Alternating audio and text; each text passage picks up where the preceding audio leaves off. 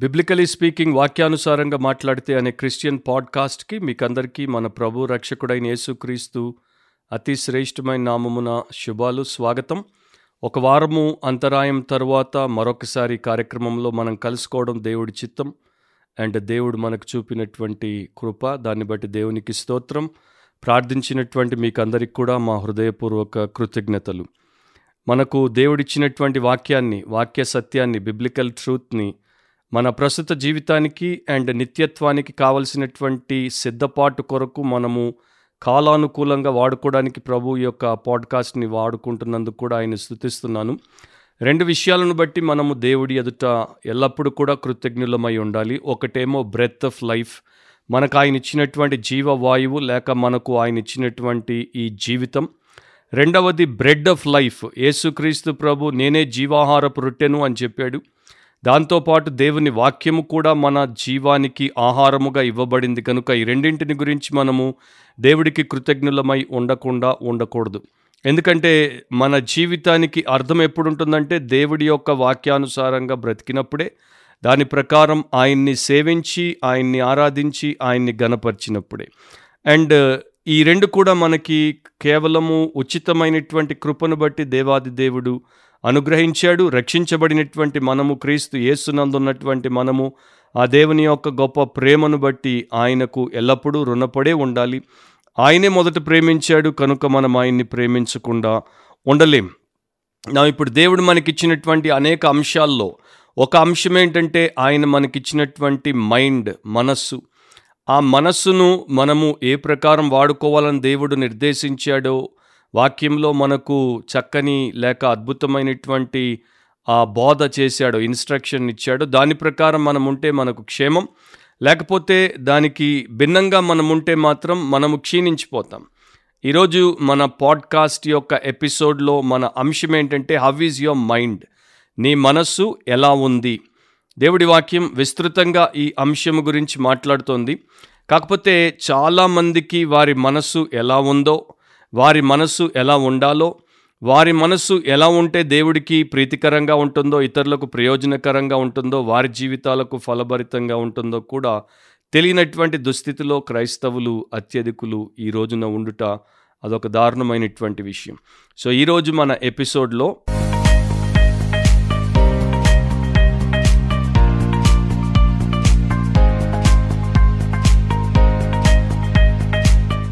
చాలా కాలం క్రితం ఎవరో ఒక ఆయన తన యొక్క పుస్తకంలో ఈ మాటలు రాశాడు. మనస్సు గురించి మైండ్ గురించి. The mind is a garden. మనస్సు ఒక తోట. దాన్ని మనము చాలా జాగ్రత్తగా పరిరక్షించుకొని దాంట్లో మనకు కావలసినటువంటి పంటను పండించుకోవచ్చు. రెండవది the mind is a workshop. ఈ మనస్సు అనేది ఒక వర్క్షాప్ వంటిది. దాంట్లో మనం జాగ్రత్తగా ప్రవర్తిస్తే మన జీవితానికి నిత్యత్వానికి కావలసినటువంటి సరైనటువంటి నిర్ణయాలు మనం చేయొచ్చు. మూడవది the mind is an armoury. Armoury అంటే ఆయుధశాల. మన మనసు విషయంలో జాగ్రత్తగా ఉంటే అక్కడ మనము విజయానికి కావలసినటువంటి ఆయుధాలను తయారు చేయొచ్చు. జాగ్రత్తగా ఉండకపోతే అక్కడ మన స్వనాశనానికి కావలసినటువంటి ఆయుధాలు కూడా తయారు చేసుకోవచ్చు. నాలుగవది ఏంటంటే the mind is a battlefield మనస్సు అనేది ఒక యుద్ధ భూమి అక్కడే మన జీవితంలో మనము జయిస్తామో లేకపోతే ఓడిపోతామో మన యుద్ధాలను మనం ఎలా చేస్తామో అనేటువంటి నిర్ణయాలన్నీ జరుగుతాయి. కనుక మనస్సు చాలా కీలకమైనటువంటి పాత్రను పోషిస్తోంది. ఒక మనిషిని తయారైనా చేస్తుంది లేకపోతే ఆ మనిషిని పూర్తిగా తొక్కైనా వేస్తుంది. అందుకే మనస్సు విషయంలో ప్రతి మనిషి పూర్తి జాగ్రత్త కలిగి ఉండాలి. రోమా ఎనిమిదో అధ్యాయం ఐదు ఆరు వచనాల్లో దేవుడి వాక్యం మనకు నేర్పే ఒక ప్రాథమిక సత్యం ఏంటంటే శరీరానుసారులు శరీర విషయముల మీద మనస్సునుంతురు ఆత్మానుసారులు ఆత్మ విషయముల మీద మనస్సునుంతురు శరీరానుసారమైన మనస్సు మరణం ఆత్మానుసారమైన మనస్సు జీవమును సమాధానమునై ఉన్నది.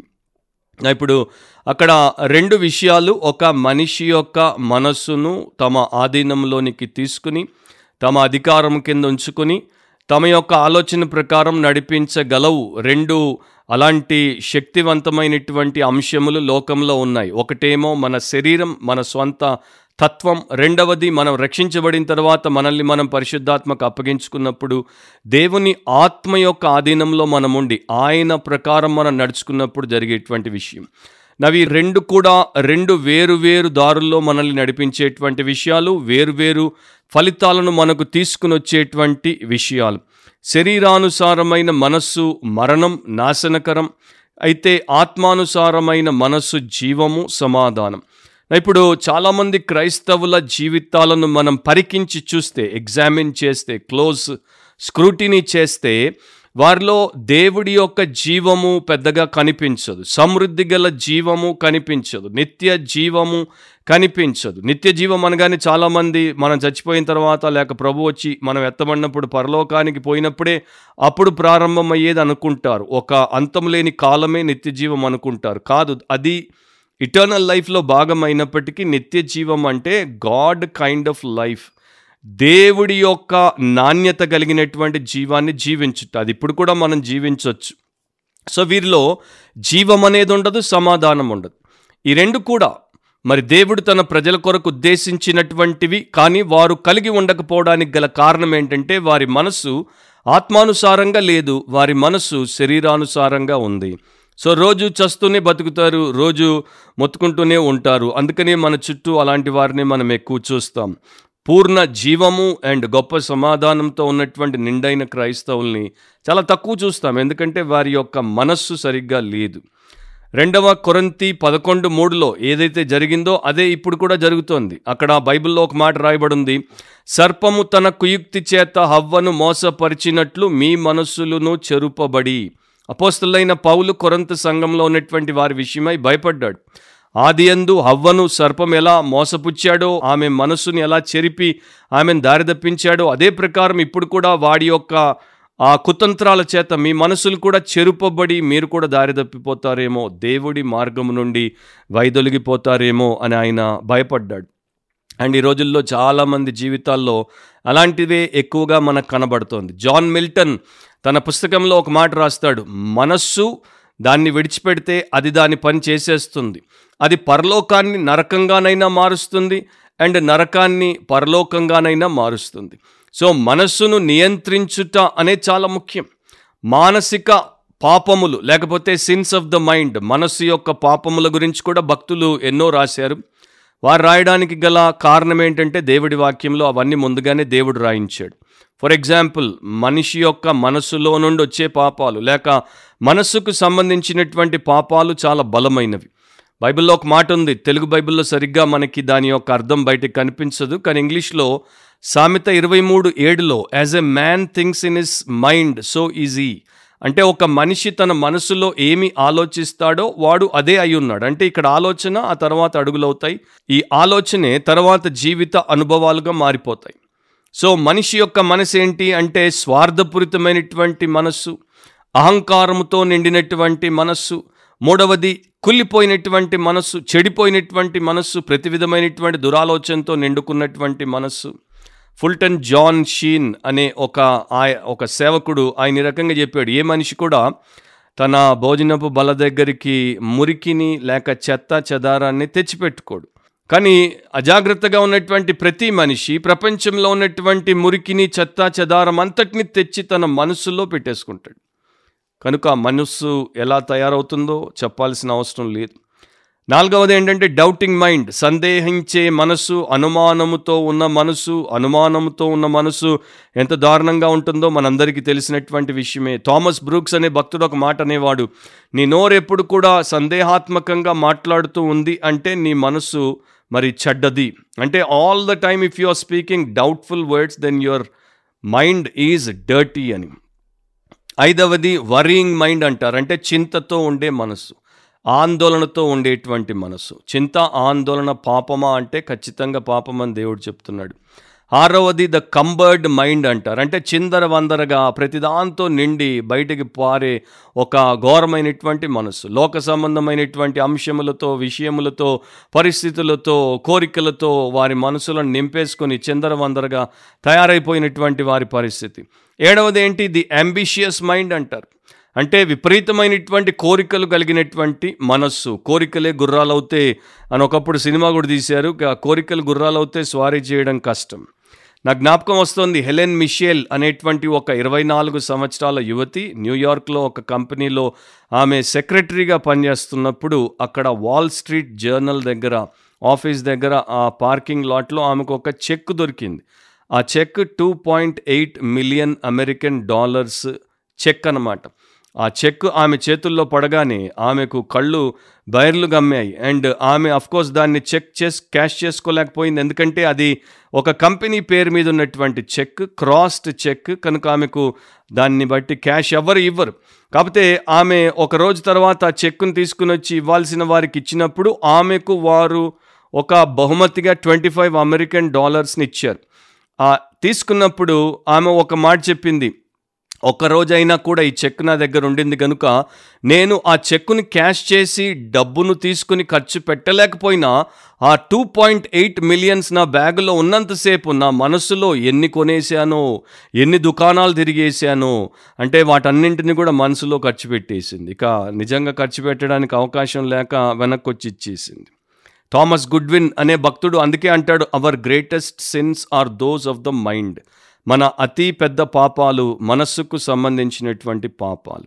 సో దేవుడు ఏం చేస్తాడు? ఒక మనిషిని రక్షించిన తర్వాత క్రీస్తు యేసు రక్తంలో కడుగబడి శుద్ధి చేయబడి ఆయన యొక్క శిష్యునిగా శిష్యురాలిగా వారిని ఆయన తయారు చేయడానికి తీసుకుని వచ్చినప్పుడు వారి మనస్సును నూతన పరుస్తాడు దీన్నే రెన్యూవింగ్ ద మైండ్ అంటారు. రోమా పన్నెండు రెండులో మనం ప్రతినిత్యము జ్ఞాపకం చేసుకునేటువంటి చాలా ముఖ్యమైనటువంటి అంశం ఏంటంటే మన మనస్సు మారి నూతన పరచబడినప్పుడే రూపాంతరం ట్రాన్స్ఫర్మేషన్ అనేది జరుగుతుంది. ఇప్పుడు మీరు అనుకోవచ్చు అసలు మనస్సును ఎందుకు నూతనపరుచుకోవాలి? Why should we renew our mind ఏంటి దాని యొక్క ఆవశ్యకత? నాలుగు కారణాలు చెప్తాను. ఒకటి వీ హ్యావ్ ఫాలన్ మైండ్స్ మన మనస్సులన్నీ కూడా పడిపోయినటువంటి పతనావస్థలో ఉన్నటువంటి మనస్సులు. రెండవది వీ హ్యావ్ ఫ్లాడ్ మైండ్స్ మన మనసులు దేవుడికి వ్యతిరేకంగా దూరంగా ఉన్నటువంటివి. కనుక దైవ ప్రత్యక్షత వాక్యపు వెలుగును కలిగి లేనటువంటివి కనుక అవి ఫ్లాడ్ మైండ్స్ అంటే దాంట్లో అంత పొరపాటు తప్ప ఇంకొకటి లేదు. మూడవది foolish minds wisdom of the world అనేది మనకు అబ్బినప్పటికీ అంటే లోక జ్ఞానం మనకు అబ్బినప్పటికీ మనం సంపాదించుకున్నప్పటికీ లేక విద్య ద్వారా మనం పొందుకున్నప్పటికీ విజ్డమ్ ఆఫ్ గాడ్ మనకు లేదు. దేవుడి యొక్క జ్ఞానం దైవిక జ్ఞానం మనకు లేదు. కనుక మనకి ఇక దేవుడి జ్ఞానం లేకపోతే ఉన్నదంతా కూడా బుద్ధిహీనతే. సో బుద్ధిహీనమైన మనస్సులు ఫూలిష్ మైండ్స్ నాలుగవది ఏంటి? ఎవరిదైనా సరే ఫాలన్ మైండ్గా ఫ్లాడ్ మైండ్గా ఫూలిష్ మైండ్గా ఉంటే వాడికి ఇక ఉన్నది ఒకటే ఒకటి. అదేంటంటే నాశనం. సో వాడిని నాశనానికి నడిపించే మైండ్ కనుకనే దీన్ని ఫేటల్ మైండ్ అని అంటారు. సో ప్రాణాంతకమైనటువంటి లేక ప్రాణాలు తీసేటువంటి మనస్సులు మనలో ఉన్నాయి. ఓ పాస్టర్ గారు ఈ రకంగా అనేవారు. మనం రక్షించబడిన తర్వాత కూడా మనకి ఈ నూతన పరచబడుట మనస్సు నూతన పరచబడుట అనేది అవసరం. ఎందుకంటే మనలో స్వతహాగా గాడ్ వర్షిపింగ్ మైండ్స్ లేవు. మనలో స్వతహాగా సెల్ఫ్ వర్షిపింగ్ మైండ్సే ఉన్నాయి. దేవుణ్ణి ఆరాధించే మనసులు లేవు. మనల్ని మనం ఆరాధించుకునే మనస్సులే ఉన్నాయి కనుక మన మనస్సు నూతన పరచబడాలి అందుకే రోమా పన్నెండు రెండులో దేవుడు చెప్పాడు మీరు ఈ లోక మర్యాదను అనుసరింపక. ఎవరికి చెప్తున్నాడు? అవిశ్వాసులకు కాదు పాపులకు కాదు. రక్షించబడినటువంటి విశ్వాసులకే పరిశుద్ధులకే ప్రభు అయిన యేసునందున్నటువంటి దేవుని పిల్లలకే ఆయన చెప్తున్నాడు మీరు లోక మర్యాదను అనుసరించక. ఈ లోక మర్యాదను అనుసరించక. ఉత్తమమును అనుకూలమును సంపూర్ణమునై ఉన్న దేవుని చిత్తమేదో పరీక్షించి తెలుసుకున్నట్లు మీ మనస్సు మారి నూతన మగుట వలన రూపాంతరము పొందుడి. ఇదొక ప్రక్రియ ఇదొక ప్రాసెస్ లైఫ్ లాంగ్ ప్రాసెస్. కానీ మనం రక్షించబడిన తర్వాత ఎంత త్వరగా దాంట్లో మనం ప్రారంభం చేస్తే అంత ఎక్కువ ఫలితాలు మనకు లభిస్తాయి. ఎఫ్ఎస్సి నాలుగు ఇరవై మూడులో be made new in the spirit of your mind అని ఉంటుంది.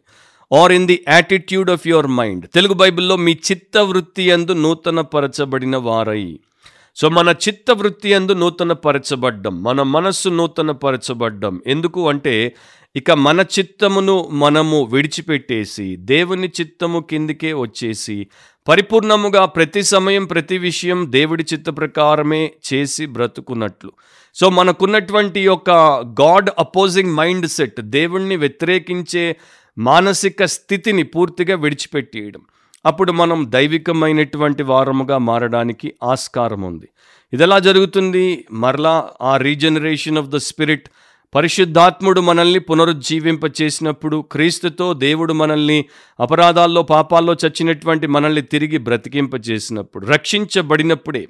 క్రైస్తవ కుటుంబంలో పుట్టినప్పుడు కాదు క్రైస్తవ సండే స్కూల్కి వెళ్ళినప్పుడు కాదు క్రైస్తవ చర్చిలో ఉన్నప్పుడు కాదు క్రైస్తవ బైబిల్ తిప్పినప్పుడు కాదు క్రైస్తవ ప్రార్థన మూడు పలుకులు చెప్పినప్పుడు కాదు. క్రీస్తు చేత బ్రతికింపబడినప్పుడు ఆత్మ చేత పునరుజ్జీవింపబడినప్పుడు మారు మనసు కలిగినప్పుడు క్రొత్త జన్మ అనుభవంలోనికి వచ్చినప్పుడు యేసునందు నూతన సృష్టిగా మార్చబడినప్పుడు.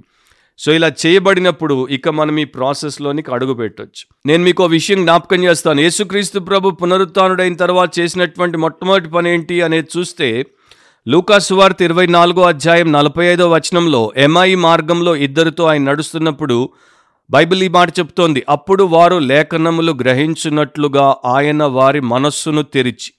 సో ప్రభు మొట్టమొదటి చేసినటువంటి పనేంటి? తన శిష్యుల మనస్సును తెరిచాడు. ఎందుకు తెరిచాడు? ప్రపంచమంతటిని తెలుసుకోవడానికి కాదు. దేవుడి యొక్క లేఖనములను గ్రహించినట్లు. సో మనం రక్షణ పొందకపోతే మన మనస్సులు తెరవబడవు. మనం దేవుడి వాక్యాన్ని గ్రహించలేం. సో మనం రక్షించబడింది ఎందుకంటే మన మనస్సు తెరవబడి దేవుడి వాక్యాన్ని గ్రహించుటకు. డేవిడ్ జాక్మెన్ అనే సేవకుడు అంటాడు నా యొక్క పర్సనాలిటీ నా మనస్సు మీద పూర్ణ అధికారంతో దాన్ని నియంత్రిస్తున్నప్పుడు నాకు చెడు జరుగుతుంది. కానీ ఎప్పుడైతే నేను అధికముగా పరిశుద్ధాత్మ యొక్క అధికారానికి నన్ను నేను అప్పగించేసుకుంటూ ఉంటానో అప్పుడు నా జీవితంలో పరిశుద్ధత అనేది పెరుగుతుంది. సో సింపుల్ మీ మనసు మీ ఆధీనంలో ఉంటే చెడిపోతారు. మీ మనసు పరిశుద్ధాత్మ ఆధీనంలోనికి వస్తే మీరు పరిశుద్ధపరచబడతారు. సో ఇంకా ఆలస్యం ఎందుకు? ఇప్పుడే మీ మనస్సును ఆయనకి ఇచ్చేస్తే మీకు ఎంత క్షేమమో రేపటి నుండే మీకు కనబడుతుంది. రోమా ఏడు ఇరవై ఐదులో అపోస్తులైనటువంటి పౌలు ఈ మాటలు రాశాడు మన ప్రభు అయిన యేసుక్రీస్తు ద్వారా దేవునికి కృతజ్ఞతాస్థుతులు చెల్లించుచున్నాను. కాగా మనస్సు విషయంలో నేను దైవ నియమమునకును శరీర విషయంలో పాప నియమమునకును దాసుడనై ఉన్నాను. మరలా ఇక్కడ తన వ్యక్తిగత అనుభవం గురించి రోమా ఏడో అధ్యాయం అంతా చెప్తాడు చెప్పి చివరిలో ఈ మాటలతో ముగిస్తున్నాడు శరీర విషయంలో పాప నియమానికి దాసుడను కానీ మనస్సు విషయంలో నేను దైవ నియమానికి దాసుడను. దేవుని యొక్క నియమం గాడ్స్ ప్రిన్సిపల్ లేకపోతే ఇన్స్ట్రక్షన్ దేవుడి యొక్క బోధకు నా మనస్సు విషయంలో నేను లోబడుతున్నాను దాసుడను అని అంటున్నాడు. సో మనకి దేవుడి వాక్యము తెలుసుకోవడానికి మనస్సులు తెరువబడి ఆ వాక్యాన్ని గ్రహించే అవకాశంలోనికి వచ్చినప్పుడు ఆత్మశక్తి ద్వారా ఆ వాక్యానికి విధేయత చూపే ఆశీర్వాదాన్ని దేవుడిచ్చినప్పుడు మన మనస్సు దైవ నియమానికి లోబడి దేవుణ్ణి ఘనముగా మహిమపరిచే స్థితిని దేవుడు మనకిస్తాడు. ఎవరో ఇంగ్లీష్లో అన్నారు when you rule your mind you rule your world అని. నీ మనస్సును నీవు పరిపాలించగలిగితే అప్పుడు నీవు లోకాన్ని పరిపాలించగలవు. అండ్ ఇప్పుడు అందరూ లోకానికి పరిపాలకులు ఎందుకు అవ్వట్లేదంటే వారికి వారి మనసులను పరిపాలించుట చేత కాదు. రోమా పన్నెండు రెండులోనే do not copy the behaviour and the customs of this world అని దేవుడు చెప్పాడు. అంటే ఈ లోక మర్యాదను ఈ లోక ఆచారాలను ఈ లోకపు వ్యవహార శైలిని లేక ఈ లోకపు విధి విధానాలను ఆర్ ఈ లోక సాంప్రదాయాలను మీరు అనుసరించదు. ఎందుకంటే లోకము లోకంలో ఉన్నదంతా కూడా చెడ్డది. అదంతా కూడా నాశనానికి పోబోతోంది. కానీ క్రైస్తవులు ఇంకా ఈ పాఠాన్ని నేర్చుకోకపోవడం చేత వారు దైవికంగా దేవుడి నియమానికి అనుకూలంగా వారి మనస్సులను ఉంచుకోలేకపోతున్నారు. వారి మనస్సు ఇంకా లోక మర్యాదకే అంకితమై ఉంది. కనుక వారు లోకస్తులుగానే మాట్లాడతారు లోకస్తులుగానే ఆలోచిస్తారు లోకస్తులుగానే కోరుకుంటారు లోకస్తులుగానే ప్రవర్తిస్తారు లోకస్తులుగానే జీవిస్తారు లోకస్తులుగానే చచ్చిపోతారు. రోమా ఎనిమిది ఐదులో ఆత్మానుసారులు ఆత్మ విషయముల మీద మనస్సునుంతురు సో నేను ఆత్మచేత అభిషేకించబడ్డాను పరిశుద్ధాత్మ పూర్ణుడిగా ఉన్నాను నాలో నిజంగా పరిశుద్ధాత్మ దేవుడు అధికారిగా ఉన్నాడు అన్నది ఎప్పుడు మనకు రుజువవుతుంది? ఆత్మానుసారిగా మనం ఉన్నప్పుడు ఆత్మ విషయముల మీద మనసు పెట్టినప్పుడు. ట్వంటీ ఫోర్ సెవెన్ ఇరవై నాలుగు గంటలు ఏడు రోజులు మీరు ఏ విషయాల గురించి ఆలోచిస్తున్నారో ఈ రోజు నుండి లెక్కేసుకొని చూసుకోండి. వీలైతే రాసుకోండి. మీకు అర్థమవుతుంది మీరు శరీరానుసార్లో ఆత్మానుసార్లో. జాన్ స్టాట్ ఒక క్రిస్టియన్ థియోలోజియన్. ఆయన రాసినటువంటి మాట a Christian mind is a mind which thinks Christianly about everything క్రైస్తవ మనస్సు అంటే ప్రతి విషయం గురించి క్రైస్తవ రీతిలోనే ఆలోచించే మనస్సు. నా ఇప్పుడు దాన్ని బట్టి మిమ్మల్ని మీరు నన్ను నేను ప్రశ్నించుకోవచ్చు. పరిశుద్ధాత్మ ఆధీనంలో మనం ఉన్నప్పుడు ఆయన నడిపినట్టు ఆత్మానుసారంగా మనం నడుచుకున్నప్పుడు పరిశుద్ధాత్ముడు దేవుని యొక్క మనస్సు మనకు అర్థమవులాగున దేవుడి వాక్యం అర్థమవులాగున దేవుడి వాక్యం అంటే దేవుడి యొక్క ఆలోచనే అది మనకు అర్థమవులాగున దేవుడి చిత్తము మనకు తెలుపుబడులాగున సహాయం చేస్తాడు. సో కాలం గడుస్తున్నప్పుడు మెల్లమెల్లగా మెల్లమెల్లగా మన మనస్సు అనేది పోయింది. మనకి క్రీస్తు మనస్సు అనేది అబ్బుతుంది. క్రీస్తు మనస్సును మనం కలిగి దాంట్లో మనం ఇంకా పెరుగుతూ పెరుగుతూ పోతాం. We will not only have the mind of Christ but we will grow in the mind of Christ so అన్యోన్యమైనటువంటి ఆ దేవుడితో సంబంధాన్ని కలిగి ఉండడం బలంగా ఉండడం దేవుడి కొరకు వాడబడ్డం ఇవన్నీ కూడా జరిగేటువంటి అంశాలు. ఏడబ్ల్యూ టోజర్ ఒకప్పటి ప్రవక్తగా పేరుగాంచినటువంటి భక్తుడు ఆయన పుస్తకంలో రాశాడు దేవుడు మనకు తలలను ఇచ్చింది కేవలం ఒక టోపీని తగిలించి తీసేయడానికి కాదు దీన్ని దేవుడి మహిమ కొరకు సమర్థవంతంగా వాడడానికి.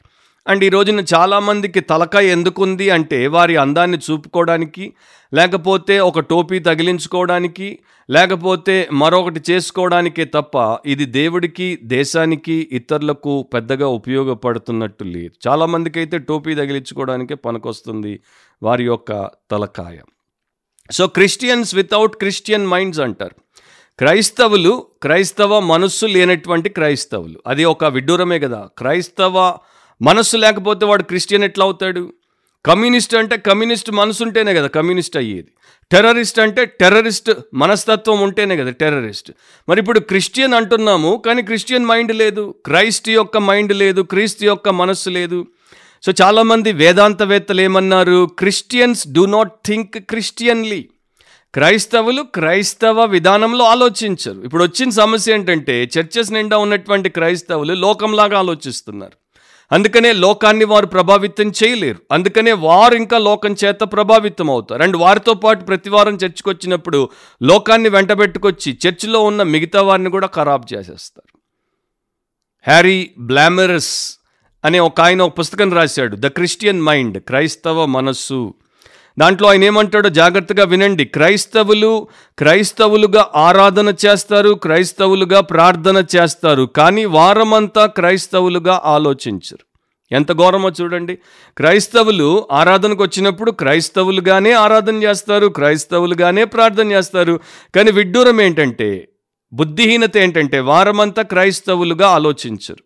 వారమంతా లోకస్తులుగా ఆలోచిస్తారు. వారమంతా వారి ఇష్టానుసారంగా ఆలోచిస్తారు. సో ఈ క్రైస్తవ మనస్సు ఆయన్ని కోట్ చేస్తున్నాను. క్రైస్తవ మనస్సు అనేది ప్రస్తుతం మన చుట్టూ ఉన్నటువంటి లౌకికమైనటువంటి సాంప్రదాయము చేత బలహీనపరచబడి నరము లేనిదిగా తయారైంది. ఇలాంటిది గత క్రైస్తవ చరిత్రలో ఎప్పుడు కూడా మనకు కనబడదు.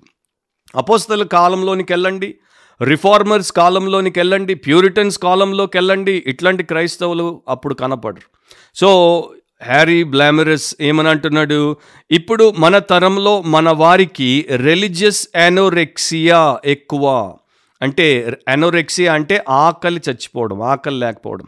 రిలీజియస్ యానోరెక్సియా అంటే భక్తి విషయంలో మతం విషయంలో విశ్వాసం విషయంలో ఆకలి లేని వారు మన తరంలో ఎక్కువ. అంటే వారికి క్రిస్టియానిటీ పట్ల ఏ రకమైనటువంటి ఆకలి లేదు. యేసు నీతి కొరకు ఆకలి దప్పులు గలవాడు ధన్యుడు అన్నాడు. వారికి నీతి కొరకు బొత్తిగా ఆకలి లేదు దప్పిక లేదు. కనుక ఇక వారు నీచత్వంలోనే నడుస్తుంటారు నీచత్వంలోనే నిండా మునిగుంటారు. ఇక దాని గురించి మనము ఏమీ చెప్పినా కూడా తక్కువే. ఓ భక్తుడు అంటాడు క్రైస్తవులు వారి యొక్క తలకాయలో ఉన్నటువంటి పన్నెండు బిలియన్ కణములను ట్వెల్వ్ బిలియన్ సెల్స్ని సంరక్షించకుండా వాటి గురించి ఆలోచించకుండా వాటిని క్రమశిక్షణలో పెట్టకుండా అలా వదిలేశారు. ఈ ట్వెల్వ్ బిలియన్ సెల్స్తోనే మీ బ్రెయిన్ తయారైంది మీ మైండ్ నడుస్తుంది. సో ఆయన అంటున్నాడు దాన్ని మీరు సంరక్షించకుండా దాని గురించి పట్టించుకోకుండా దాన్ని అట్లా వదిలేశారు. సో ఎప్పుడైనా సరే దాన్ని అట్లా వదిలేస్తే అదేం చేయగలదో అంచనా వేసుకోవడం మనందరికీ ఈజీ.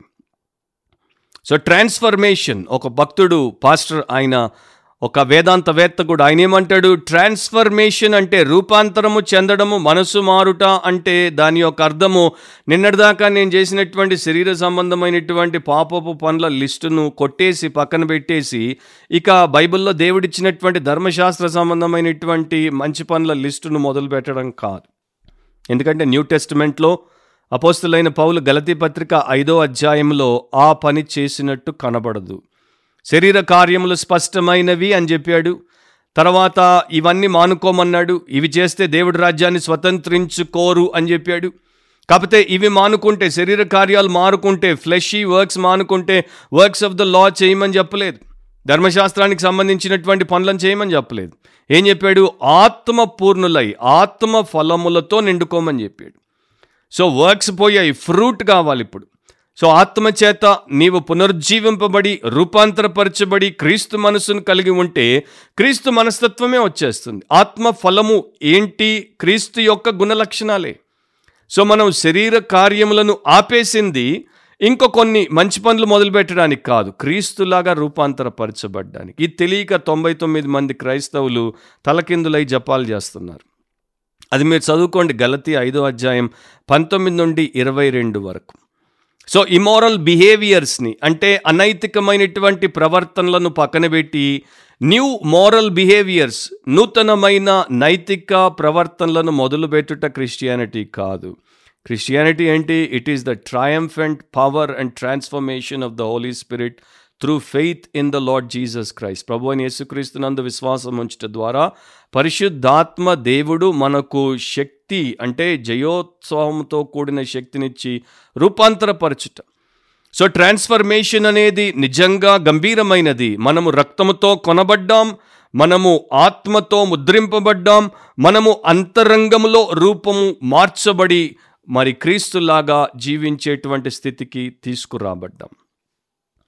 డేవిడ్ సీమండ్స్ ఒక కథ చెప్పేవాడు. ఒక ఆల్కమిస్ట్ ఒక ఊరికి వచ్చాడు తన పదార్థాన్ని వారికి అమ్మాడు. వారికి చెప్పాడు దీన్ని మీరు మరి నీటిలో కలిపితే ఈ పౌడర్ని స్పెషల్ పౌడర్ నీటిలో కలిపితే నీరంతా కూడా బంగారం అయిపోతుంది. సో మీకు ఎంత కావాలంటే తయారు చేసుకోవచ్చు. కాబట్టి ఒకటే ఒక షరతు ఉంది. నీరు బంగారం అవ్వాలంటే ఒకటే ఒక షరతు. ఆ షరత్ ఏంటంటే మీరు ఈ పౌడర్ని నీటిలో కలుపుతున్నప్పుడు ఎట్టి పరిస్థితుల్లో ఎర్ర కోతుల గురించి మీరు ఆలోచించొద్దు. Do not think about red monkeys ఇచ్చాడు వాళ్ళు కొనుక్కున్నారు తెగ కొనుక్కున్నారు వెళ్ళిపోయాడు. అందరూ రోజు నీళ్ళలో దాన్ని కలుపుతున్నారు కానీ ఒక్కడికి కాసింత బంగారం కూడా రావట్లేదు. ఎందుకంటే ఆయన ఒకటి చెప్పిపోయాడు ఆ కలిపే టైంలో ఎర్ర కోతుల గురించి ఆలోచించద్దు. కలిపే ప్రతి ఒక్కడు ప్రతిసారి ఎర్రకోతి గురించి ఆలోచిస్తున్నాడు కనుక నీరు బంగారం అవ్వట్లేదు. సో దీంట్లో ఈ యొక్క స్టోరీలో మనకి వారు చెప్పేది ఏంటంటే ఏదైతే మనం ఆలోచించొద్దు అనుకుంటామో దాన్నే మనం ఆలోచిస్తాం. దీన్నిక నా మైండ్ నుండి తీసేస్తాను అనుకుంటే అదే మన మైండ్లో నిండిపోతూ ఉంటుంది. సో క్రైస్తవులు కూడా నేను ఇక చెడు గురించి ఆలోచించా నేను ఇక చెడు గురించి మరి ధ్యానించా లేకపోతే ఇచ్చేయ్యా అని అటువైపు నెగిటివిటీ వైపే ఉంటున్నారు రోజంతా కష్టపడుతున్నారే తప్ప దాన్ని రీప్లేస్ చేయడానికి దేవుడిచ్చినటువంటి విధానాన్ని వారు వినియోగించుకోలేకపోతున్నారు. సో ఈ చెడును ఆలోచించుట మానాలంటే మంచిని ఆలోచించాలి. నేను దీన్ని ఆలోచించ దీన్ని ఆలోచించ దీన్ని ఆలోచించ అంటే నువ్వు దేన్ని ఆలోచించాలో అది ఆలోచించినంత వరకు ఇదే నీ బుర్రకి వెనక్కి వస్తుంది. ఎట్లా ఉంటుందంటే బలిష్ఠుడు ఒకడు నీ ఇంట్లోకి జ్వరబడుతున్నాడు వాడు తలుపు అవతలు ఉన్నాడు నువ్వు యువతలు ఉన్నావు. నేను నిన్ను రానివ్వా రానివ్వా రానివ్వా నువ్వు లోపల నుండి వాడేమో నేను వస్తా వస్తా వస్తానని బయట నుండి. మీ రోజంతా ఇట్లాగే గడిచిపోతుంది. సో రెన్యూడ్ మైండ్ నూతన పరచబడినటువంటి మనస్సులో మనకు ఏం కనపడతాయి? మూడు విషయాలు. రోమ పన్నెండులోనే నేను చెప్తున్నాను రెండవ వచనంలోనే. అక్కడ దేవుడు చెప్పినటువంటి ఉత్తమమైన అనుకూలమైన సంపూర్ణమైనటువంటి దేవుని చిత్తాన్ని మనం తెలుసుకుంటాం. సో ఒక నూతన పరచబడినటువంటి మనస్సు ఉత్తమమైన దేవుని చిత్తాన్ని అనుకూలమైన దేవుని చిత్తాన్ని సంపూర్ణమైన దేవుని చిత్తాన్నే కోరుకుంటుంది కాంక్షిస్తుంది. దాని కొరకే ప్రతిదినము వాక్యములో అది సేకరించే ప్రయత్నంలో ఉంటుంది. సో నేను చెడు చూడ చెడు మాంత అనే దానికన్నా ఏ మంచిదాన్ని ధ్యానించాలో దేన్నైతే మనస్సులో నింపుకోవాలో ఆ సాధనలో ఆ మనస్సు ఉంటుంది. అండ్ ఇది చాలామంది చేయకపోవడం చేత వారి జీవితంలో అనుభవాల్లో కూడా చాలా దెబ్బతినిపోతారు. ఒక ఎగ్జాంపుల్ నేను మీకు చెప్తాను. ఇది ప్రతినిత్యం మనకు కనబడేటువంటి విషయం. అందుకని ఈ ఎగ్జాంపుల్ చెప్తున్నాను. యషియా గ్రంథం ఇరవై ఆరో అధ్యాయం మూడో వచనం. ఎవని మనస్సు నీ మీద ఆనుకొనునో వానిని నీవు పూర్ణ శాంతి గలవానిగా కాపాడుదువు. ఏలైనగా అతడిని అందు విశ్వాసముంచి ఉన్నాడు. సో ఒక విశ్వాసి విశ్వాసం ఉంచినటువంటి వాడు దేవుని అందు నమ్మిక ఉంచినటువంటి వాడు ఏం చేస్తాడు? అతని మనస్సును దేవుడి మీద ఆనుకునేటట్టు చేస్తాడు. ఆర్ ఇంగ్లీష్లో his mind or her mind will stay on God వారి మనస్సు దేవుడి మీదే నిలబడి ఉంటుంది అంటే వారి మనస్సు దేవుడి మీద ఆనుకుని ఉంటుంది వారి మనస్సు దేవుడి ధ్యానంలో ఉంటుంది. దైవ ధ్యానం అంటారు. సో వారు ఇక్కడ నేను ఈ చెడు ఆలోచించా నేనే ఆ చెడు నా మనసులో బుర్రలో అవకాశం ఇవ్వ అనట్లా వారి మనసు ఎప్పుడు దేవుడి మీద పెట్టారు. దైవికమైన ఇటువంటి విషయాల మీద పెట్టారు. యేసు ప్రభు మీద పెట్టారు. తండ్రి కుమార పరిశుద్ధాత్మ అనే త్రియక దేవుని మీద మనసును లగ్నము చేశారు. కేంద్రీకరించారు. నా ఇప్పుడు మనకున్నటువంటి అతి పెద్ద సవాల్ ఏంటంటే బిగ్గెస్ట్ ఛాలెంజ్ ఏంటంటే ఎక్కువసేపు మన మనస్సును దేవుడి మీద మనం పెట్టడం. లేకపోతే మన మనస్సు దేవుణ్ణి ఆనుకునేటట్టు ఆయన ఆధారంగా చేసుకునేటట్టు చేయడం. అది మనలో చాలామందికి చేత కాదు. నా ఎందుకు చేత కాదంటే ఆయన మీద మనకు అంత నమ్మకం లేదు. ఏదైనా సమస్య వచ్చిందనుకోండి మనమే పరిష్కరించుకోవడానికి పరుగులు పెడతాం పోరాటాలు చేస్తాం కిందమైనా పడతాం. అదే దేవుడి మీద ఆయన చెప్పాడు దేన్ని గురించి చింతపడకుడి కానీ ప్రతి విషయం నందును ప్రార్థన విజ్ఞాపనముల చేత కృతజ్ఞతాపూర్వకంగా మీ మనవులను నాకు తెలియచేయండి. నా ఇప్పుడు చూడండి చాలామంది పరుగులు తీస్తుంటారు ప్రార్థనలు చేయరు. దేవుడు చెప్పింది ఒకటి వారు చేసేది ఒకటి. ఎందుకంటే వారి మనసు వారికి నేనే సాల్వ్ చేసుకోవాలి. దేవుడు సాల్వ్ చేయగలడు. రెండు విధానాలు. గాడ్ విల్ సాల్వ్ నువ్వు ఫస్ట్ ప్రేయర్లో ఆయన మీద ఆనుకున్నప్పుడు ఆయన నీకు ఆలోచన చెప్తే దాని ప్రకారం నువ్వు బయటికి పోతే పరిష్కారం లభించవచ్చు కానీ నువ్వు ఇక్కడ ఉండకుండా అటే పరుగులు తీసినప్పుడు నీకు నెమ్మది ఉండదు. అంటే మనకి పేషెన్స్ లేదన్నమాట. మనకి వెయిటింగ్ అపాన్ గాడ్ అనేది తెలియదు. దేవుడి మీద కనిపెట్టడం అనేది తెలియదు. ఇదంతటికీ మూల కారణం ఏంటంటే విశ్వాసం లేదు. ఆయన నాకున్నాడు ఆయన నన్ను ప్రేమిస్తున్నాడు ఆయన నా క్షేమాన్ని కోరుతాడు ఆయన నాకు శ్రేష్టమైనది ఇస్తాడు ఎవరు చేయలేంది ఆయన మాత్రమే చేస్తాడు. అంత పెద్ద అండా కొండ బండ నాకు ఉన్నప్పుడు నేను బయటికి పోయి నా తలకు బండేసి కొట్టుకోవడం ఎలా అని అనుకునేవారు చాలా తక్కువ. సో ఆయన మన ఐశ్వర్యం అయితే ఫీజ్ అవర్ ట్రెషర్ ఆయన మన ఆనందం అయితే if he's our pleasure and if he's our life's full measure ఒకవేళ ఆయనే మన జీవితం అంతటి పరిమాణం అవుతే అండ్ ఆయనే మన శక్తి అయితే if is our power then we will rely on him ఆయన మీదే అనుకుంటాం ఏమీ చెయ్యం. ప్రార్థన చేస్తాం. అండ్ దేవుడు మన ప్రమేయం లేకుండా కూడా అద్భుత కార్యాలు చేస్తాడు. అండ్ బైబిల్ నిండా అట్లాంటివి ఎన్నో ఉన్నాయి. సో మనం ఏం చేస్తాము? ఎక్కువసేపు ఆయన మీద మన మనసును పెట్టలేక మన మనసు ఆయన మీద నుండి వైదొలిగిపోతుంది. మన మనసు లోక సంబంధమైన విషయాల మీదకి వచ్చి అక్కడ ఉంటుంది. శరీర సంబంధమైన విషయాల మీదకి వచ్చి అక్కడ ఉంటుంది. లేకపోతే మనకు ప్రస్తుతానికి కావలసినటువంటి మన హృదయానికి దగ్గరగా ఉన్నటువంటి మంచి చెడు విషయాల మీద అక్కడ ఉంటుంది. ఎప్పుడు చూసినా వీటి మీద అల్లాడుతుంటుంది మన మనసు అందుకని అల్లాడుతూనే ఉంటుంది. సో మనకి దేవుడి మీద మనసు పెట్టేటువంటి కలిగి ఉండేటువంటి ఆ శక్తి లేదు. సో మన మైండ్ జారిపోతుంటుంది అనమాట దేవుడి మీద నుండి స్లిప్ అయిపోతుంటుంది. మనకి ఆ దేవుడి మీద గ్రిప్ లేదు కనుక మనం స్లిప్ అయిపోతుంటాం ఇప్పుడు. సో ఇలాంటి పరిస్థితుల్లోనే చాలామంది ఉన్నారు. అండ్ ఎంతోమంది చర్చ్కి వచ్చినప్పుడు చర్చ్లో దేవుడి మీద వాక్యం మీద మనసు పెట్టరు. వారి యొక్క అటెన్షన్లో ఉన్నటువంటి రిటెన్షన్ చాలా తక్కువ. సో దేవుడి మీద సంఘానికి వచ్చినందుకు దేవుడిని ఆరాధించడానికి వాక్యాన్ని జాగ్రత్తగా వినడానికి దాన్ని తీసుకోవడానికి దాని ప్రకారం బ్రతకడానికి. కానీ అక్కడే వాక్యం చెప్తున్నప్పుడు అదే సమయంలో వారు దాన్ని పట్టించుకోరు. మార్టిన్ లార్డ్ జోన్స్ అనే భక్తుడు అన్నాడు ఎన్నటికీ మర్చిపోవద్దు. బైబిల్ యొక్క సందేశం ప్రధానంగా దేవుడు మన మనస్సులకు ఇచ్చాడు మనము గ్రహించుటకు ఇచ్చాడు అండ్ మీ మనస్సే దేవుడి మీద వాక్యం మీద మీరు పెట్టకపోతే మీకు దేవుడు చెప్పినటువంటి ఒక్క విషయం కూడా మీ లైఫ్లో రియల్ ఎక్స్పీరియన్స్గా ఉండదు. అండ్ ఇప్పుడు చాలామందికి లేదు కూడా. సో చర్చ్ వర్షిప్కి వస్తారు ప్రేయర్ మీటింగ్స్కి వస్తారు కానీ మనుషుల యొక్క మనస్సులు దేవుడి మీద వాటి మీద ఉండవు. ఇంకెక్కడో ఉంటాయి. ఇంట్లో ఉంటాయి వంట మీద ఉంటాయి ఒంటి మీద ఉంటాయి చంటి బిడ్డ మీద ఉంటాయి ఆర్ ఇంకెక్కడో ఉంటాయి. సో క్లోజ్ టు గాడ్ దేవుడికి ఎంత దగ్గరగా వచ్చి కూడా మనస్సును ఆయన మీద పెట్టకుండా ఎక్కడో పెట్టేసి బతికిన వాళ్ళకి పూర్ణ శాంతి కాదు కదా కాసింత శాంతి కూడా ఉండదు. లాటిన్లో ఒక సామెత ఉంది.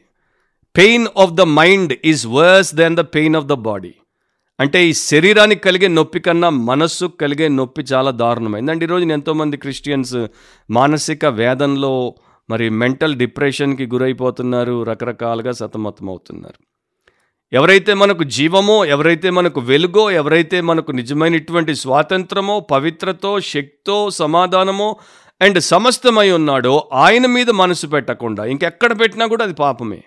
నీ మీద పెట్టినా నీ వారి మీద పెట్టినా మరో దాని మీద పెట్టినా అది పాపమే అది ఘోరమే. And most of the time మన పరిస్థితులు మన సమస్యలు మన పిల్లలు మన ఫ్యామిలీ నేను నా ఇష్టం నా కోరిక దీని మీదే ఉంటుంది మన మనసు. అందుకే నెమ్మది ఉండదు. ఫిలిపి నాలుగు ఎనిమిదిలో దేవుడు అందుకే ఏం చెప్పాడో వినండి. మెట్టుకు సహోదరులారా ఏ యోగ్యత అయినను మెప్పైనను వండిన ఎడల ఏవి సత్యమైనవో ఏవి మాన్యమైనవో ఏవి న్యాయమైనవో ఏవి పవిత్రమైనవో ఏవి రమ్యమైనవో ఏవి ఖ్యాతి గలవో వాటి మీద ధ్యానం ఉంచుకొనుడి. ఈ ఆరు విషయాల మీద మనసు పెట్టండి. ఈ ఆరు మనిషికి సంబంధించినవి కావు. ఈ ఆరు దేవుడికి సంబంధించినవి. అంటే మరలా దేవుడి మీద మనసును ఆనుకో చేయండి. మీరు ఒకవేళ భారభరితమైన భయంకరమైనటువంటి ఆలోచనలను మీ మనస్సు మీదకి రాణిస్తే అవన్నీ కూడా మీ మనస్సు మీద బరువుగా మారి మీ మనస్సును నేలకు నొక్కేస్తాయి. కానీ మీరు దైవికమైనటువంటి అంశములతో మీ మనస్సు నింపుకుంటే మీ మనస్సు తేలికవుతుంది ఎగురుతుంది గాల్లోకి. సో నా ప్రియ సహోదరి సహోదరులారా మిస్టర్ ఎకాట్ అనే ఇంకొక సేవకుడు ఏమంటాడంటే మనస్సు నెమ్మదిగా ఉండాలి లేకపోతే ప్రశాంతమైనటువంటి మనస్సు అంటే ఎలా ఉంటుంది? ప్రశాంతమైన మనస్సు మీద ఏ బరువు ఉండదు దానికి ఏ చింత ఉండదు అండ్ అది దాని యొక్క స్వంతపు పట్టులో ఉండనే ఉండదు అది దానికి చచ్చిపోయి ఉంటుంది కంప్లీట్గా దేవుడి చిత్తంలో మిళితమైపోయి ఉంటుంది. అది ప్రశాంతమైన మనసు సో దీనికి మనము ఇంటెన్షనల్ ప్రోగ్రామింగ్ చేయాలి. నేను సత్యమైన వాటి మీద మాన్యమైన వాటి మీద న్యాయమైన వాటి మీద పవిత్రమైన వాటి మీద రమ్యమైన వాటి మీద ఖ్యాతి గల వాటి మీదే నా మైండ్ని నేను మెడిటేట్ చేసేటట్టు వాడతాననేది ఒక ఇంటెన్షనల్ ప్రోగ్రామింగ్ సో దాని మీద మీ మైండ్ పెట్టండి ఎంత బాగుంటుంది. పౌలు అక్కడ వాడిన మాటకి గ్రీక్ మాటకి అర్థం ఏంటో చెప్తాను. లొగిడ్జోమాయి లొగిడ్జోమాయి నుండే మరి మనకి లాగరిథం అనేటువంటి మాట వచ్చింది. మ్యాథమెటిక్స్లో లాగరిథం అంటే ఏం చేస్తారు? ఒక ప్రత్యేకమైనటువంటి దృష్టి పెట్టి ఎక్కువ సమయము మ్యాథమెటికల్ ప్రాబ్లమ్ని వారు పరిష్కరించడానికి దాన్నే వారు పరిష్కరిస్తూ ఉండడం. సో వీటి మీదే ఎక్కువ సమయం పెట్టండి. న్యాయమైన విషయాల మీద పవిత్రమైన విషయాల మీద దేవుడికి రమ్యమైనటువంటి విషయాల మీద టైం పెట్టండి. అండ్ మీ జీవితం ఎంత బాగుంటుందో చూడండి. అండ్ క్రిస్టియన్ మైండ్ అనేది క్రిస్టియన్ బైబిల్తోనే వస్తుంది. క్రిస్టియన్ స్క్రిప్చర్తోనే వస్తుంది. మరో రకంగా రాదు. సో నా క్రిస్టియన్ మైండ్ బాగా పవర్ఫుల్గా ఉండాలి అని అంటే ఎక్కువ క్రిస్టియన్ స్క్రిప్చర్ తెలియాలి. ఎక్కువ దేవుడి వాక్యం తెలియాలి. ఎక్కువ బైబిల్ తెలియాలి. అండ్ ఈరోజు ఎక్కువ బైబిల్ వాళ్ళే రోజు రోజుకి పెరిగిపోతున్నారు. సేవకులు అంతే అండ్ సంఘస్థులు అంతే. అండ్ నీకు ఎంత ఎక్కువ వాక్యం తెలిస్తే అంత ఎక్కువ వివేకం వస్తుంది అంత ఎక్కువ నీవు రూపాంతరపరచబడతావు. నీ మనస్సు అంత చక్కగా ఆత్మానుసారంగా నిన్ను నడిపిస్తుంది.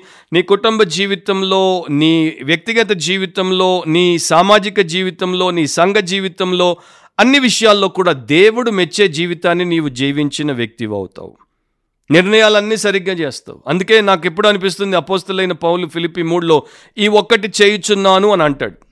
ఈ ఒక్కటి చేయుచున్నాను. This one thing I do ఇంగ్లీష్లో దీన్ని మోనోమానియా అంటారు. మోనోమానియా అంటే మ్యాడ్నెస్ టు వన్ సబ్జెక్ట్ ఒకే విషయంలో పూర్తి పిచ్చి కలిగి ఉండడం. ఒక విషయం పట్ల వెర్రి పట్టు ఉండడం. అండ్ ఆయన ఏమంటాడు? నేను మీ మధ్యను యేసుక్రీస్తును తప్ప మరి ఎవరిని ఎరుగకుందును? సో పౌలుకు పట్టిన పిచ్చి ఏంటి? పౌలుకు పట్టిన వెర్రి ఏంటి అంటే యేసుక్రీస్తు. ఆయన యేసుక్రీస్తుని తప్ప ఇంకేమీ ఆలోచించడు. ఆయన యేసుక్రీస్తుని తప్ప ఇంకేమీ ఆశించడు. ఆయన యేసుక్రీస్తుని తప్ప ఇంక దేన్ని ఒక అనుభవంగా ఆయన కోరుకోడు. ఆయనకు అంతా యేసుక్రీస్తే అందుకని ఆయన అపోస్తులైన పౌలయ్యాడు.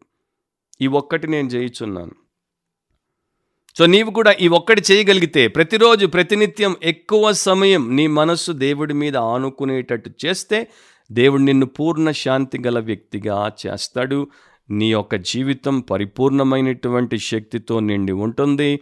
అనేకులకు మేలు చేస్తుంది. సో నా ప్రియ సహోదరి సహోదరులారా గుర్తుపెట్టుకోండి. దేవుడు మనకిచ్చినటువంటి మైండ్ మనస్సు ఎంతో గొప్ప శక్తివంతమైనటువంటి సాధనం. దాన్ని దేవుని వాక్యము చేత నూతన పరుచుకుందాం పరిశుద్ధాత్మ చేత నూతన పరుచుకుందాం యేసుక్రీస్తుతో అన్యోన్య సహవాసంలో ఎక్కువ సమయం గడుపుట ద్వారా నూతన పరుచుకుందాం మన మనస్సును మనం ప్రొటెక్ట్ చేసుకుందాం. దాన్ని మనం పరిరక్షించుకుందాం. దాన్ని ప్యూరిఫై చేసుకుందాం. అంటే దాన్ని పవిత్రపరచుకుందాం.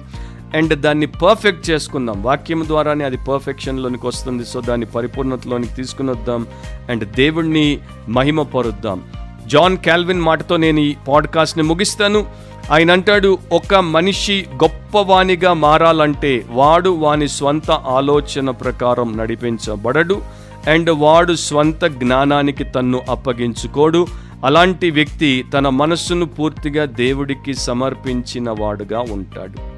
సో మీ మనస్సును మీరు దేవుడికి సమర్పించారో లేకపోతే ఇంకా మీ సొంతమని మీ యొక్క హక్కుల్లోనే మీరు పెట్టుకుని ఉన్నారో మీ యొక్క చెప్పు చేతుల్లోనే పెట్టుకుని ఉన్నారో మీరు ఆలోచించండి.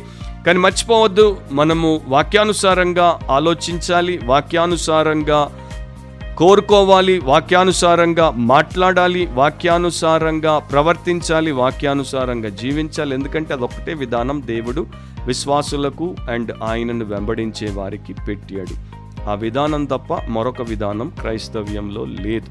అలాంటి కృప దేవుడు మీకు మీ కుటుంబానికి మీ సంఘానికి అనుగ్రహించునుగాక మరో ఎపిసోడ్లో మనం కలుసుకునేంత వరకు మీ మనస్సు ఎంత ప్రాముఖ్యమైనదో గ్రహించి ఆత్మానుసారులుగా ఆత్మ విషయముల మీద మీ మనస్సు నుంచి జీవమును సమాధానమును కలిగిన వారై దేవుణ్ణి మహిమపరచుదురుగాక గాడ్ బ్లెస్ యూ. ఆమెన్.